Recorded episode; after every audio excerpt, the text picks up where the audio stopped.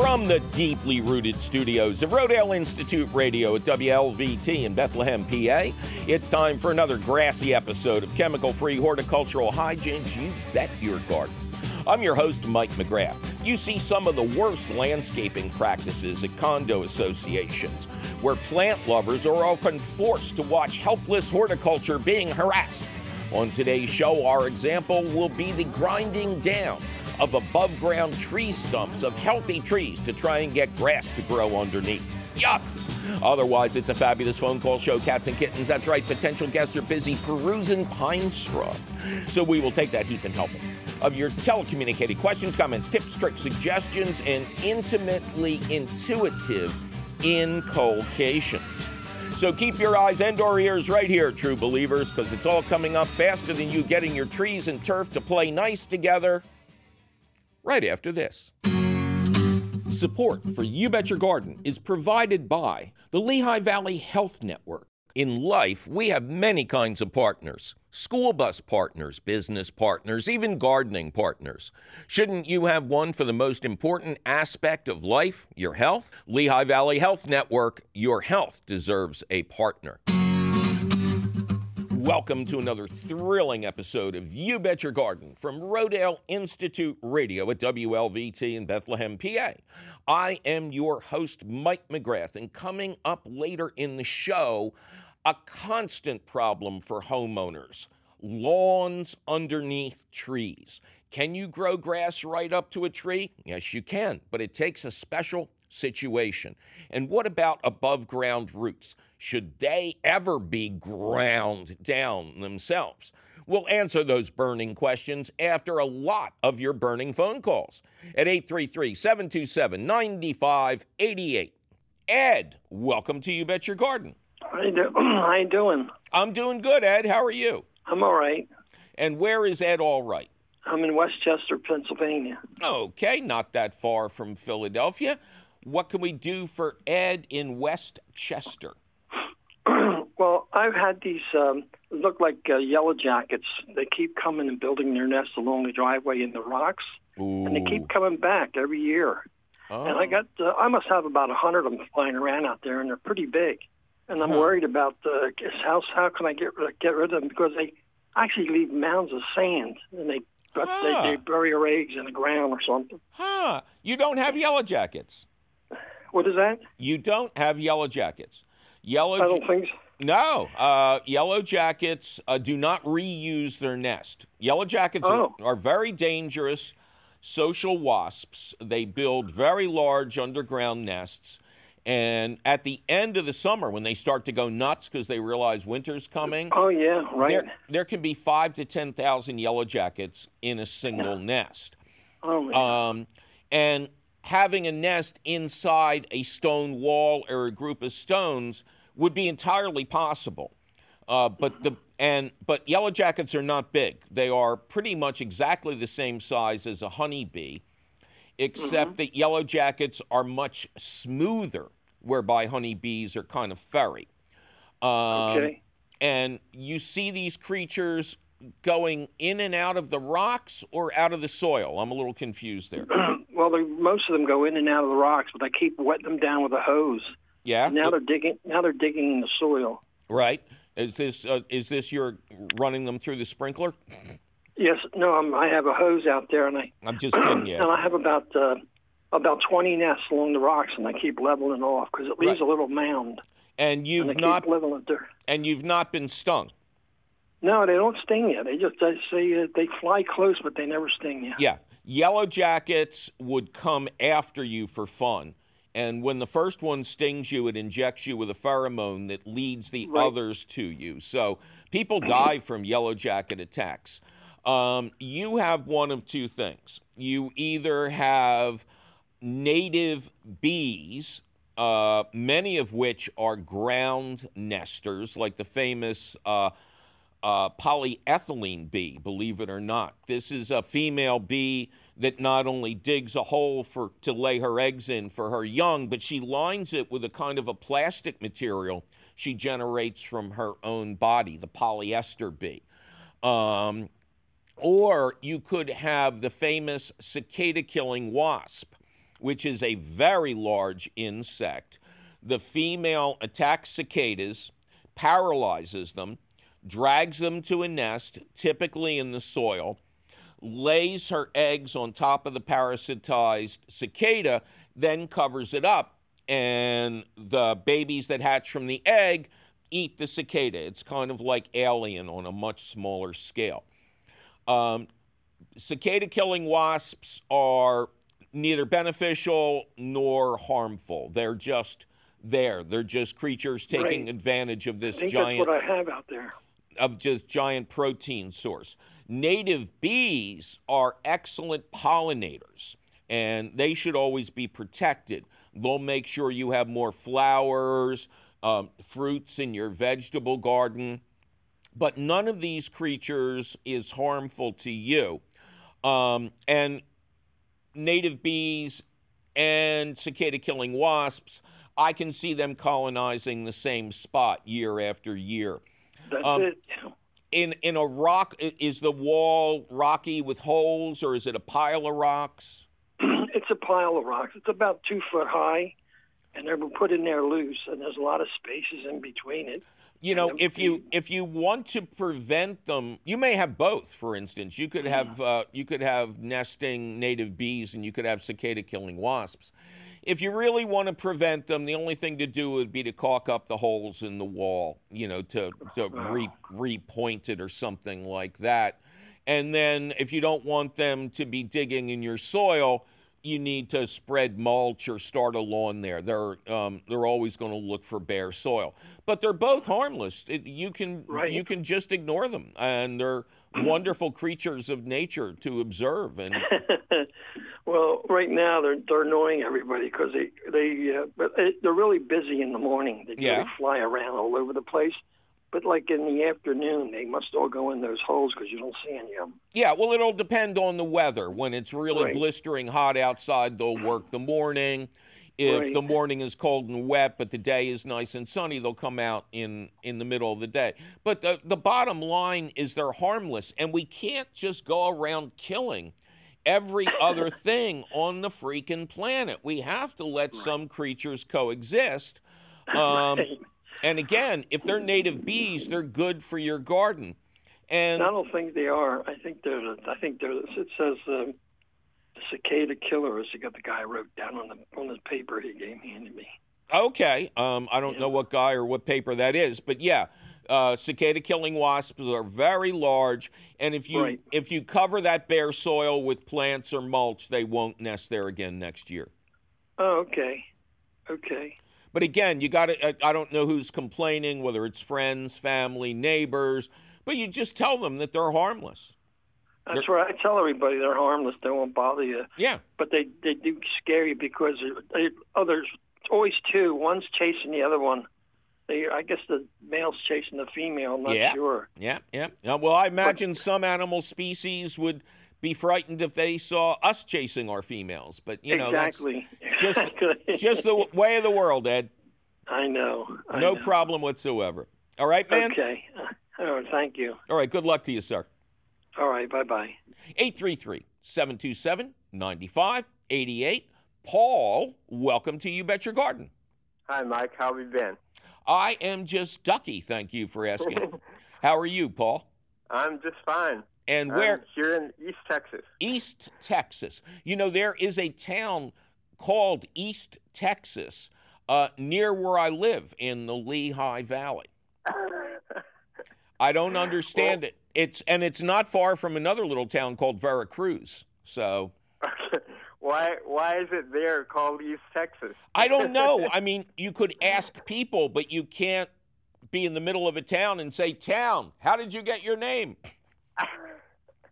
All right, what can we do for Paul in the real East Texas? Well, I'm I'm in Zone Eight, uh, next to Nacogdoches, Texas, and um, I'm in the land of uh, wild hogs and hurricanes and fire ants and everything. And Oh yeah. I I um the weather has been very rainy here. Mhm. Uh, it's it's very different from what Zone Eight used to be. Yeah. This area it used to. I should be in a drought right now, but the last couple of years it's been like a rainforest. Anyway, um, I have two 49 foot raised beds, and um, they're both um, uh, the lake. It's been raining so hard that I live next to a lake, a reservoir, Sam Rayburn Reservoir, and all the um, organic debris, which is pretty much leaf mold and peat moss-like material and everything, has washed up next to my garden. It destroyed my fence and came right up to my garden. Right. So that's good. I've got tons of uh, you know stuff to make a, a raised bed with. Right. Yeah, that's How- great. Uh, that's great material. Yeah. Um, and so I had these two 49 foot long beds, and Mhm. they're, I'd say, well, they were uh, 12 inches high when I made them, Right. but they've sort of settled to nine inches. I Okay, and- actually had the same thing after 30 years. My raised beds that were framed with stone that used to be a foot tall had sunken to half their height. And we just finished this past spring rebuilding most of them back to a foot high. And I only regret that I didn't do it sooner. Uh, the results in these new beds are crazy. I've never had tomato plants this big and this lush. I know. I, I've been online. I've seen people with uh, raised beds that are like two feet high. I really envy them. Yeah. they must raise carrots or something. I don't know. So what uh, what can we do for you? Okay, well, in one of these beds, I've got straight neck yellow squash. Okay. And in the other bed, I've got zucchini. Right. I planted them at the same time. All the soil seems to be very similar. And um, the yellow straight neck is doing beautifully. Uh, Good. the, even though it's damp and everything, there's no blossom end rot. The, e- every plant is just producing. Well, there are some plants out there right now that have six or seven fruits on them right now coming out. Right. And you know that with these summer squash, whether it's zucchini or crookneck or straight neck, you can harvest those at any stage. The smaller the fruit that you harvest, the more flavor it's going to have. And the more concentrated the nutrients are, and the plant will continue Are you there? pumping out. Yeah, um, um, can you not hear me? Oh no, uh, uh, you just went out for a second. Okay. Uh, pick them small, and the plant will keep pumping out small ones because you know when they get too big, they get tough inside. Yeah, yeah. Okay, so I'm guessing your zucchini is not happening. The zucchini, um, it doesn't. The the um, female fruits come out, and there's plenty of male flowers. But Right. The, the but the females come out and they don't even start to develop. They just turn yellow and fall off. Okay. and I figure they're pretty much the same plant. So why would why would there be that uh, difference? They are very similar. Zucchini has historically been a little more sulky than the other types of summer squash. Zucchini, when it's under stress, like very extreme heat or extreme amounts of rain, uh, the female plants will often abandon their fruits early in the Mm. game. Um, are you getting nice flowers on them, though? Uh, nice uh, male flowers, yeah, and Okay. uh, actually nice female flowers too. It's just the uh, fruits that don't even start to develop. Right. Now, don't forget that those squash blossoms are edible.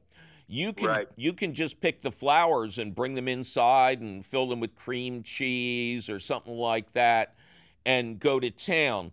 Uh, and the plants are healthy looking, the leaves are nice Oh, yeah. and green.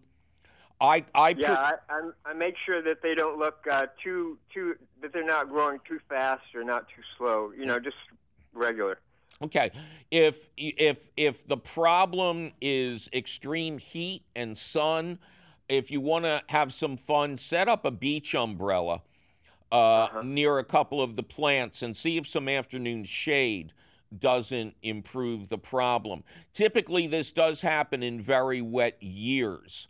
Um, Yeah. So when the when the rains settle down a little bit, which we hope they will, the entire country's had more rain than it's ever had before. Uh, things should improve. You might also try potting up a few of the plants, taking them out of the raised beds, putting them into pots that have good drainage, and about half Mm. the pot should be filled with loose, light potting soil. Yeah. And and then just sit those on the ground and see if that improved drainage uh, doesn't help with the formation of fruits that last. Okay. Um, do you think something like um, uh, ca- extra calcium would help? Um, no, not typically. Calcium is important for tomatoes and uh, cucumbers, but uh, typically, it, you know, squash, mm, you know, I, I don't know that it's calcium hungry. How would you apply the calcium this late in the season? Yeah, right. It probably uh, probably with eggshells or something like yeah, that. they yeah. they're going to take too long to break down. If that's your theory, save up about a dozen eggshells, whiz them up in a blender with a pint of water, and then pour that around the root zone of the plants. That calcium should become available faster. Okay. Now, uh, can I ask you uh, one more question? Real quick. Okay. Um, I on the internet, uh, you know, I I go over people uh, uh, raising tomatoes and all all the kinds of tricks that they use and everything. Uh, what do you think about um, Epsom salts and aspirin? Is that is that organic or not? Well, Epsom salts are technically not organic because they're a chemical compound, but they're totally Yeah. non toxic. Um, I've never used them for tomatoes or peppers or roses, and I get great harvests and great flowers. Um, I've never had a tomato plant complain of a headache, so I've never given them aspirin either. Tomato plants are especially prone to disease at certain you know, stages. They spray it with aspirin, and that's supposed to scare the tomato plant into thinking it's under uh, attack or something. Okay. Yeah. to be, Yeah. uh, This is why the internet needs to be more closely monitored. yeah. That's it, Paul. No, you don't need that junk. Just grow them the way they're growing nature. Okay, I appreciate it. Thank you very much. All right. Bye bye. Well, it's time for me to take a little break and remind everybody out there that many crops, like zucchini and other summer squash and string beans, can and should be picked while they're still very small. The smaller the pickings for these plants, the better they'll taste at the dinner table.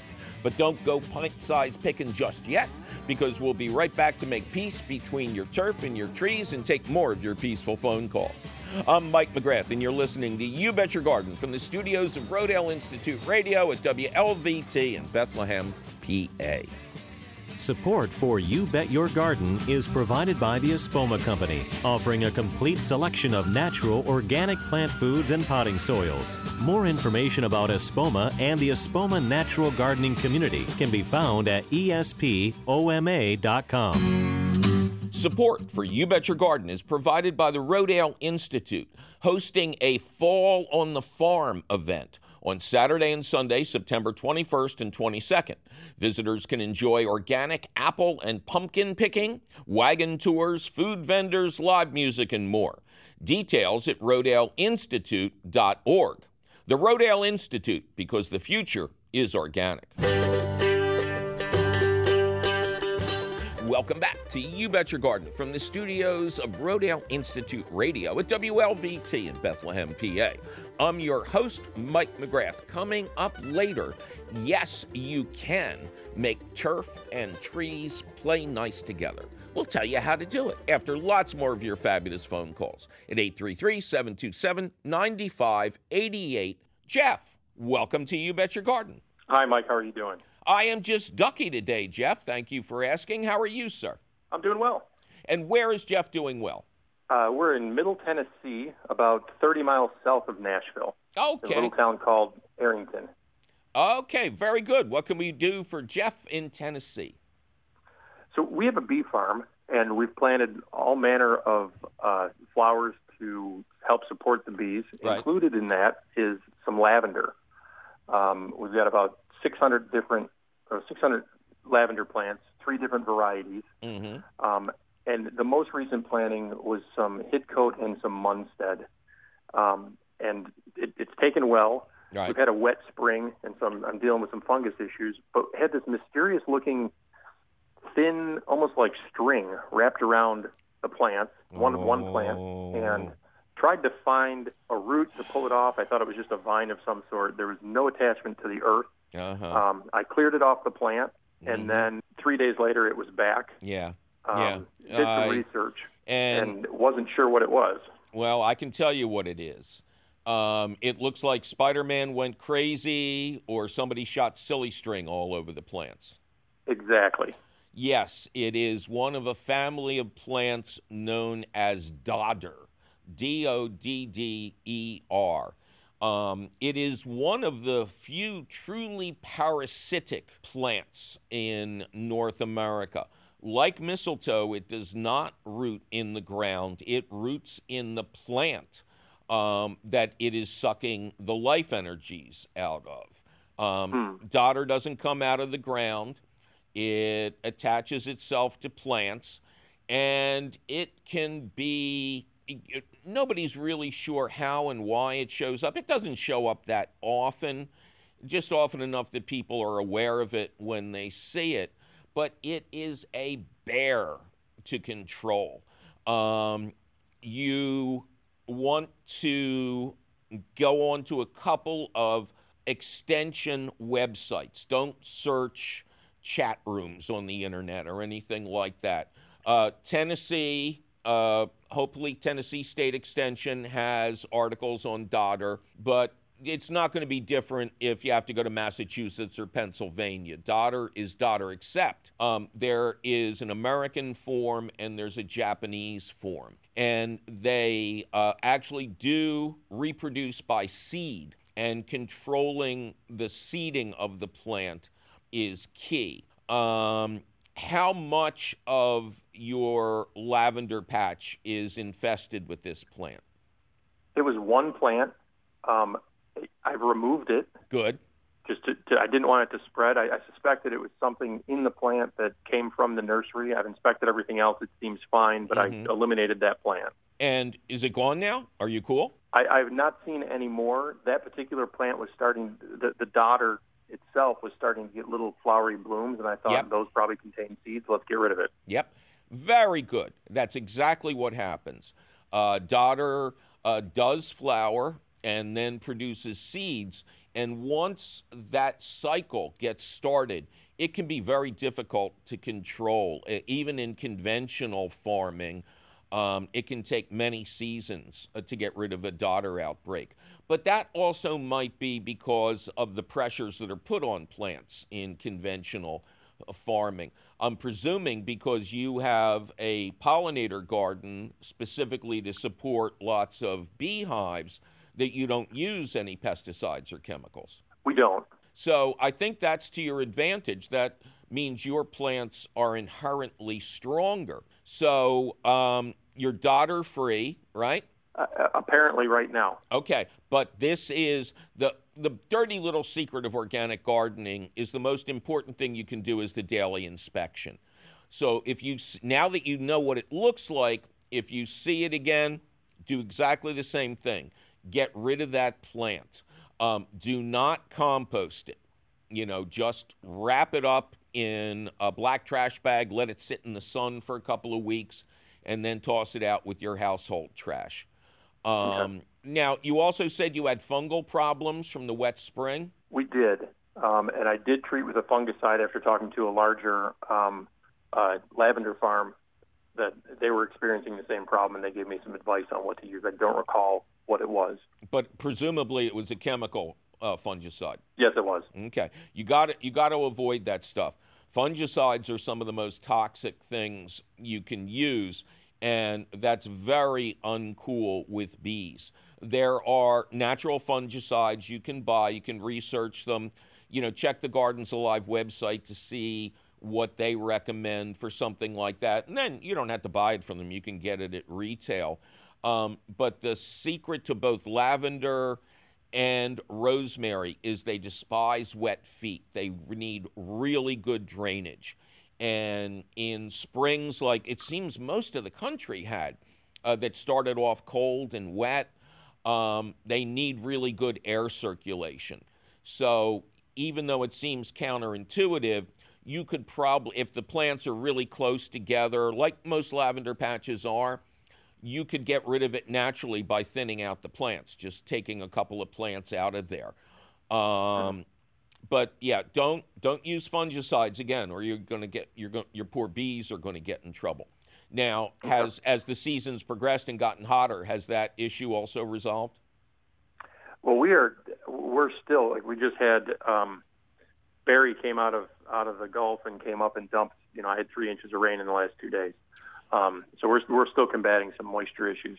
Yeah. Uh, it is it is looking much better, mm-hmm. and um, you know when we planted it, we we hilled everything, and you know I put a, a basically an eight dollar hole for a three dollar plant. You know Good. I put a lot of rock in it, and you know did everything you can do to keep the feed as dry as possible. Okay, good. Normally I would not recommend that.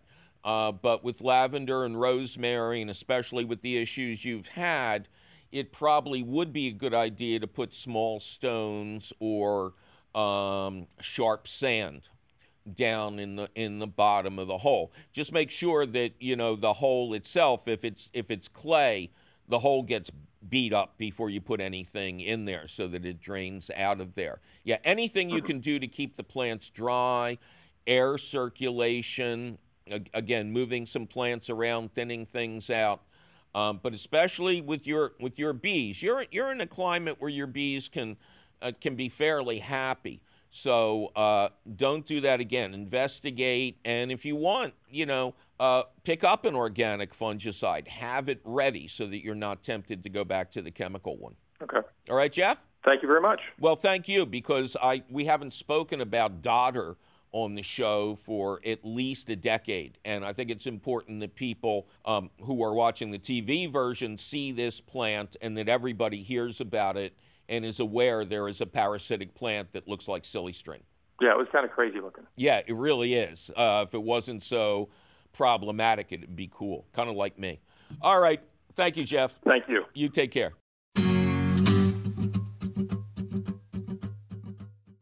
Well, things are finally heating up outside, and gardening is great.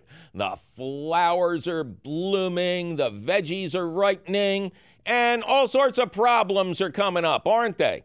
That's why you need to call 833 727 9588 and ask me, your host, Mike McGrath, what to do on the next You Bet Your Garden.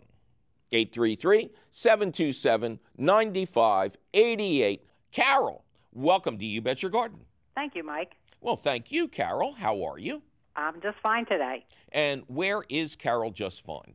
In Califon, New Jersey, in northern Hunterdon County. Okay, sure. What kind, so you're a Jersey girl? I certainly am through and through. Oh, right. What can we do you for? I'm calling about uh, Tom in Easton who spoke to you a couple of months, uh, several months ago actually, about uh, having a thistle problem in his yard, mm-hmm. and you felt certain that it was because his neighbors were feeding thistle seed to the birds. Uh-huh. But that's total. Mhm. Uh, that uh, that's not what's going on. Uh, the Niger seed that we all put in our bird feeders is not thistle seed, and I don't know how the confusion began. But Niger seed comes from a plant that has a flower that looks very much like the yellow Bidens daisy that we all buy at the garden center. Mm-hmm. So it's not a thistle at all.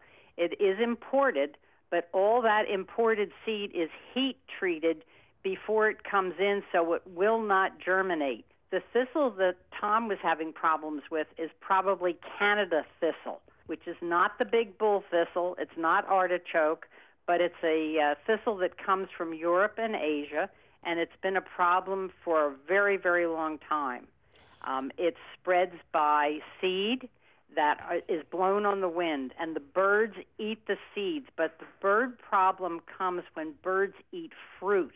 When they eat flower seeds, they eat eat each individual seed, and it doesn't. It is not pooped out to begin again as a new plant. When they eat fruits, like bittersweet or wild grape, Virginia creeper, spicebush barberry, wineberry, um, or wild cherry, those all come out the other end and are primed for germination, but not when they eat flower seeds. So, um, when I think I made the same mistake back when I was the editor of Organic Gardening, you know, because I, I, I understand it's Niger seed, but they call them thistle feeders. Yeah.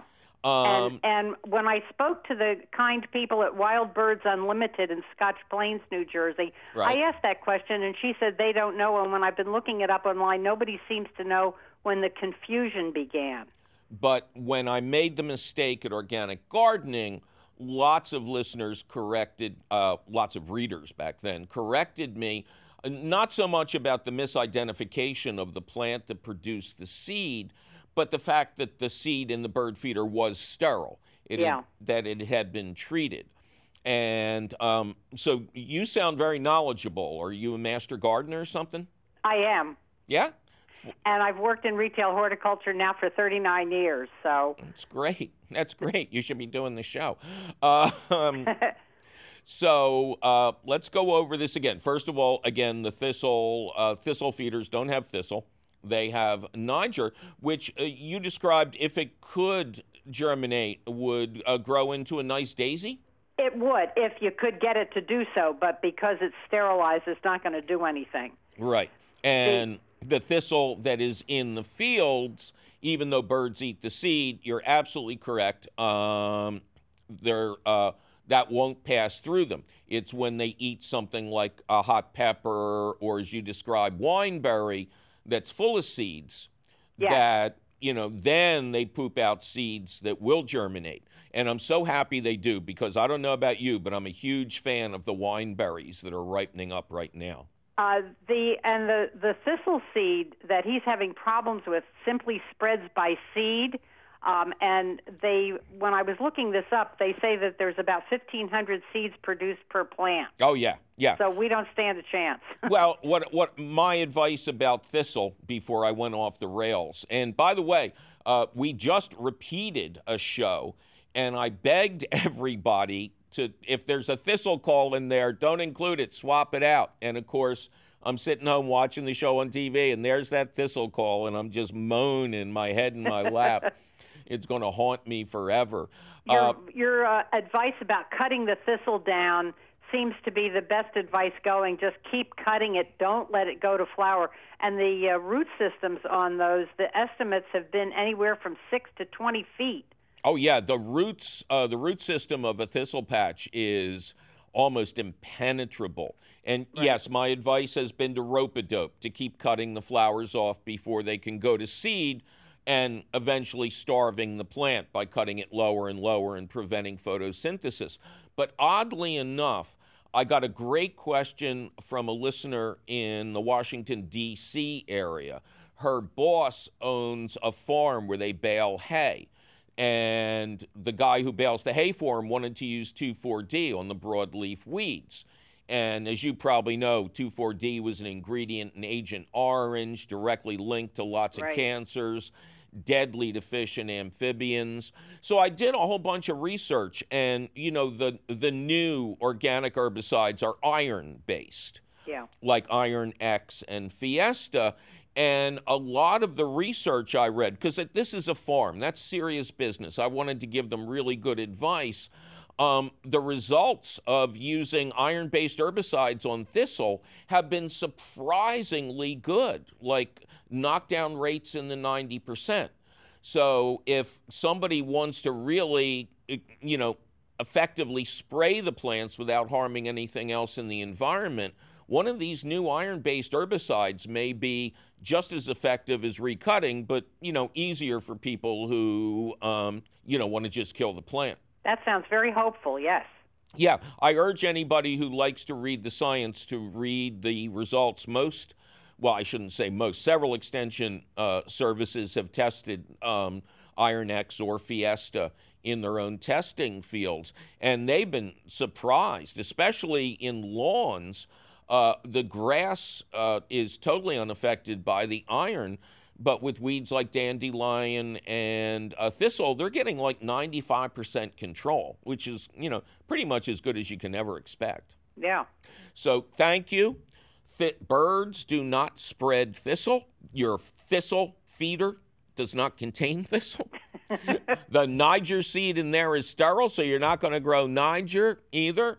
And if you got thistle, keep cutting it down or spray it with iron. Thank you very much, Mike. I appreciate that. Oh, thank you, Carol. I love to be corrected. I don't like mistakes to remain standing. And thank you for your show. We all appreciate the enthusiasm you bring each week. Well, thank you. It's better than me going out and trying to find a job.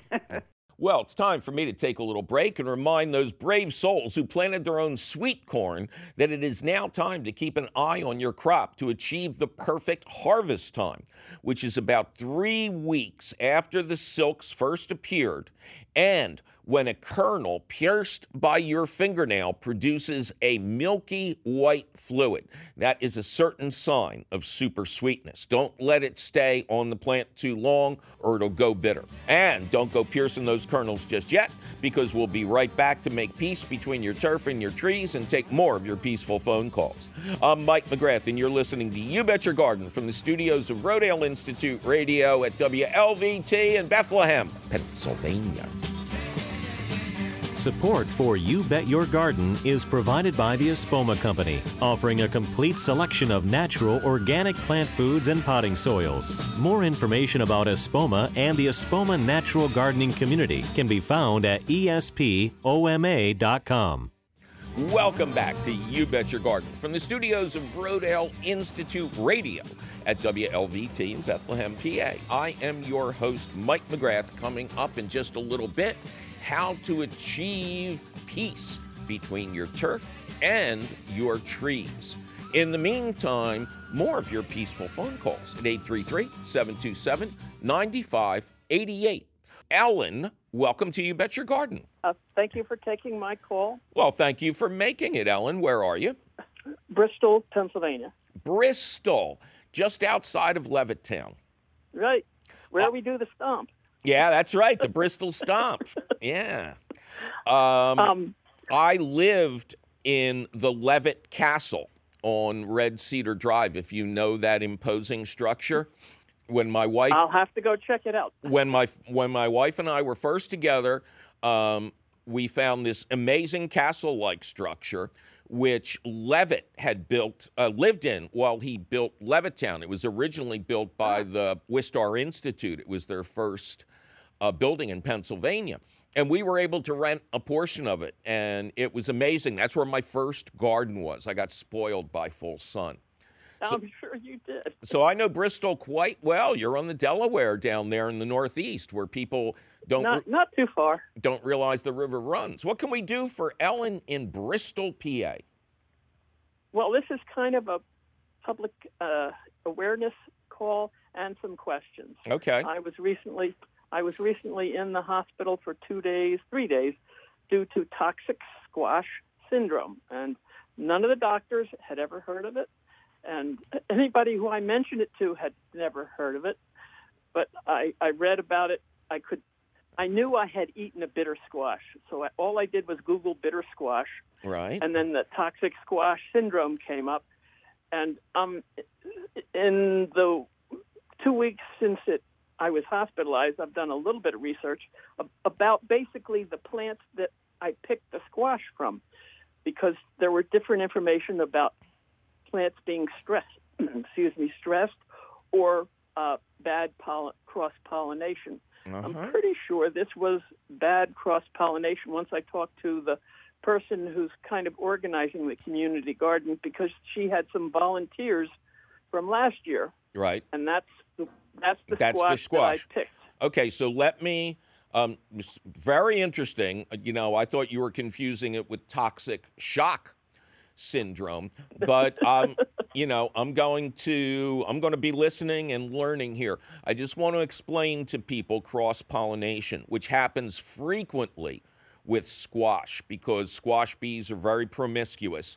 They will go from one flower to another without care of whether it's a summer squash, a winter squash, a pumpkin, whatever. That year's plants will not be affected but the fruits of those plants will contain seeds that will not come true. You can plant the mm-hmm. seed of a pumpkin that was experiencing cross pollination, and uh, I did it once and got giant white birdhouse gourds. So, yes, the, if you save seeds the following season, you can get some real surprises. And you're telling me that one of these potential surprises is dangerous to eat? Um, it was very bitter, and my mother always taught me there's kids starving in China, don't waste food. So I made it in, into uh, zucchini pancakes, and I Mhm. ate the whole squash worth. hmm And then about eight hours later, I was very, very sorry I did it because it, it truly makes gives you uh, all the symptoms and problems of food poisoning. Okay. Wow. Uh, So- I've 30 years in this business, man and boy, and I've never heard of this, but I everything you say makes sense. A bitter taste is designed in, in some way by nature to warn us of a poisonous plant. Um, the late Euell Gibbons, the ultimate forager, the first well known forager, used to tell people that there are no poisonous plants that taste good because Mother Nature doesn't want to kill you. And plants with a vile taste, that's kind of telling humans and herbivores and everything else stay away from me because I'm going to make you sick if you try and eat me. Um, so, you know, and, and did it look like a zucchini? It looked like a zucchini, but it had a yellow stripe on it. I Hmm. mean, so it was half green and half yellow. And supposedly, this syndrome can result from a squash, a cucumber, or a melon. Yes. So any any of those, if you eat and it has a bitter taste, don't eat the whole thing. Well, no, don't eat. Don't, don't take another bite. Actually, Right, Um, right.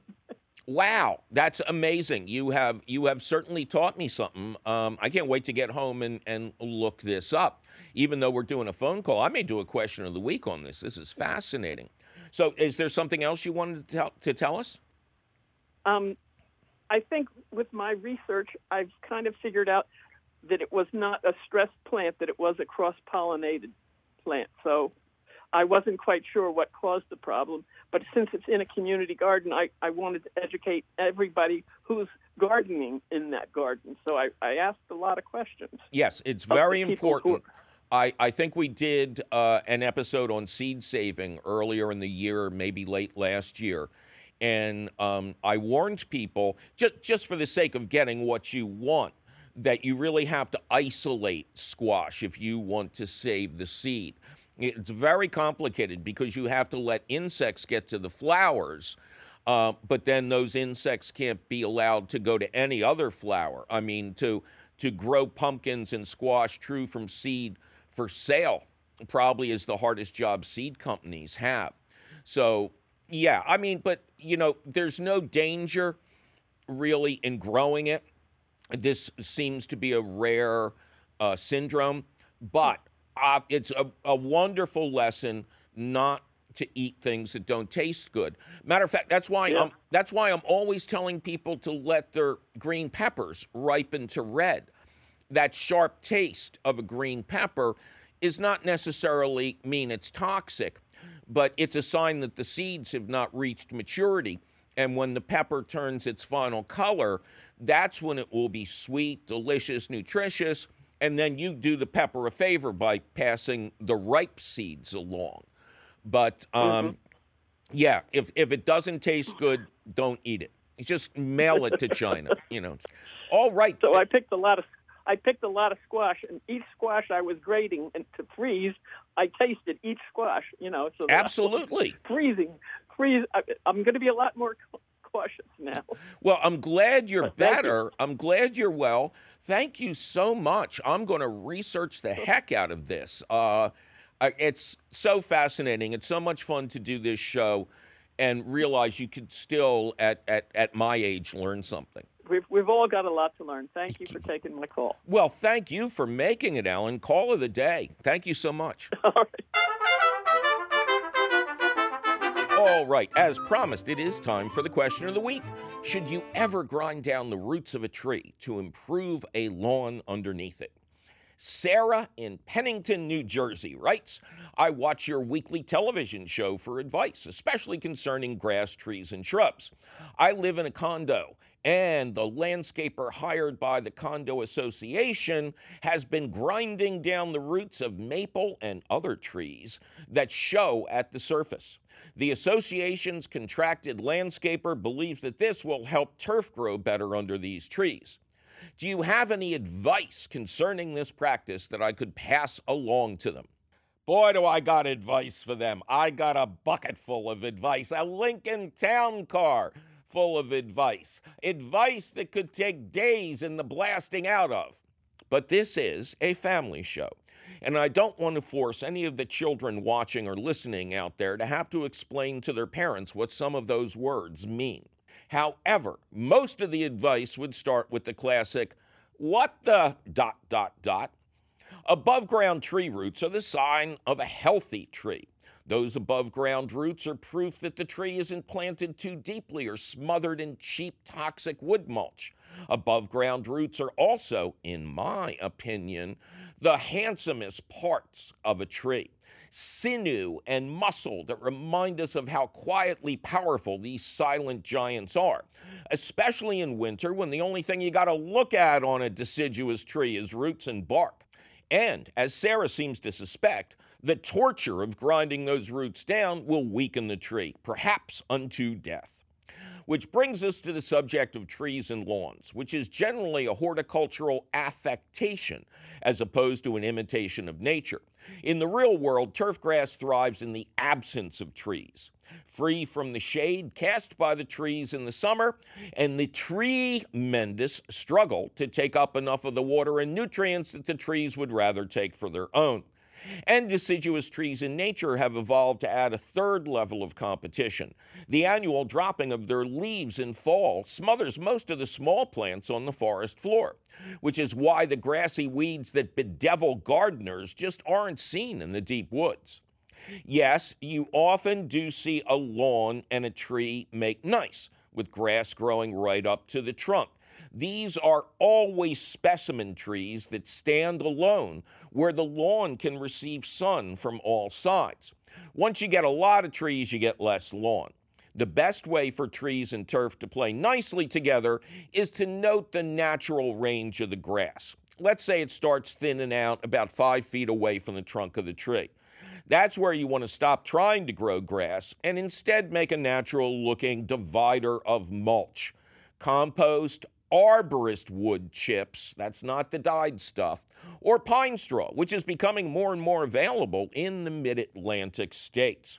Whichever mulch you choose, spread it one to two inches deep, beginning about six inches away from the trunk, and out into a nice circle that ends where the grass begins to look good. So now the roots of the trees are covered. And if this is the kind of chore you're going to do, I strongly recommend you seek out pine straw, as it will suppress the grass but allow those above ground roots to breathe. Looks nice too. The visual effect will be pleasing, and the landscaper can't complain about difficulty mowing or weed whacking near the tree. Now, what if there's a situation where a tree is displayed out in the open, grass seems to do well under it, and it has those annoying above ground roots? Well, now the mulch has to be compost. Or in this case, it could also be composted manure, as both the tree and the turf would love the nitrogen the composted manure provides. Just make sure that the manure is completely composted as unfinished horse manure will give you more weeds than you had in your first garden. But instead of one or two inches, begin with a quarter to half an inch of compost. Allow the grass to grow up into the compost, then add another half an inch. Keep adding small amounts until the roots are completely covered, being careful not to allow any compost to actually touch the trunk of the tree. Yes, now we have the classic mowing problem how to have the grass looking nice without constantly banging into the tree like a bumper car on drugs or whipping it apart with a weed whacker. The answer slow down. I see landscapers and their helpers who think that their zero radius turning mowers are competitors in the Indy 500. If there were more than one working on a small area, I'm certain one would try to bump past the other mower into a wall. I know that time is money for landscaping crews, but the speed at which some of these people are operating today is patently ridiculous. If you want to sculpt the perfect union of grass and tree, you need to simply take your time. If you don't want to take your time, create that protective ring of mulch. But for the sake of common sense, do not ever grind down the roots of a tree, or Groot will come and get you. I am Groot.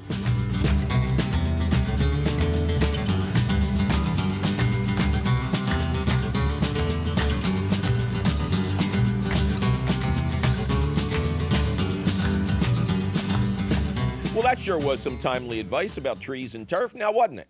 Luckily for yous, you can read all the details at your leisure or leisure because the question of the week appears in print at the Gardens Alive website. Just click the link for the question of the week at our website, which is still and will forever be youbetyourgarden.org. Gardens Alive supports the You Bet Your Garden question of the week, and you will always find the latest question of the week at the Gardens Alive website. Yikes, my producer is threatening to grind my roots if I don't get out of this studio. We must be out of time. But you can call us anytime at 833 727 9588 or send us your email. You're tired, you're poor, you're wretched refuse of a question teeming towards our garden shore at ybyg at wlvt.org. Always please include your location.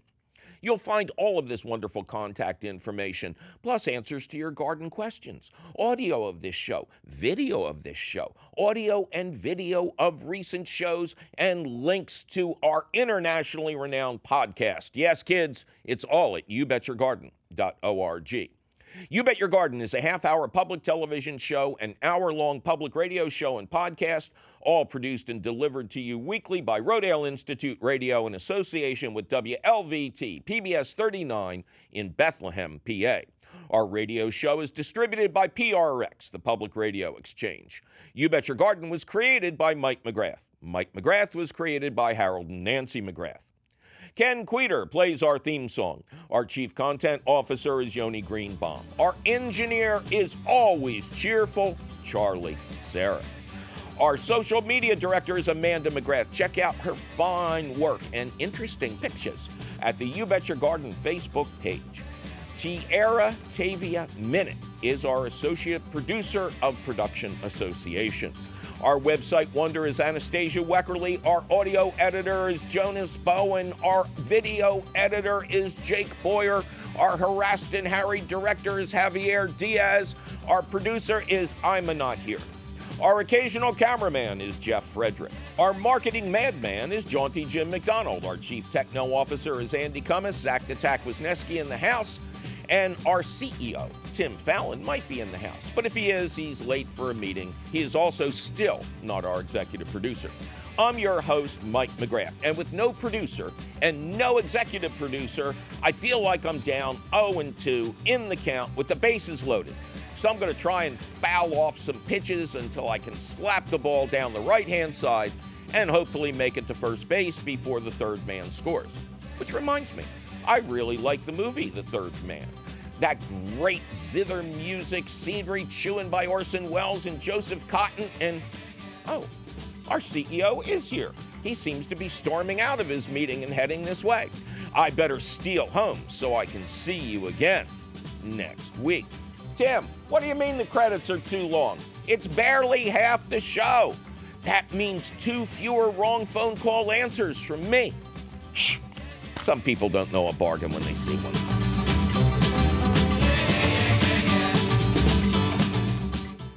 Ah, this is the ticket. Oh, it is, is it? Beautiful night. I got my best girl with me. Although, you know what could make it even better?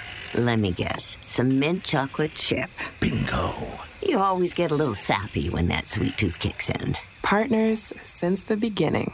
Throughout life, you have many different partners. Shouldn't you have one for the most important aspect of life? Your health. Lehigh Valley Health Network. Your health deserves a partner. Learn more at lvhn.org. Is it ever okay to improve the soil in the planting hole of trees and shrubs? I'm Mike McGrath, and on the next You Bet Your Garden, we'll review the rules of proper planting just in time for those amazing Garden Center fall closeout sales. Plus, your full priced phone calls. That's on the next thrilling episode of You Bet Your Garden.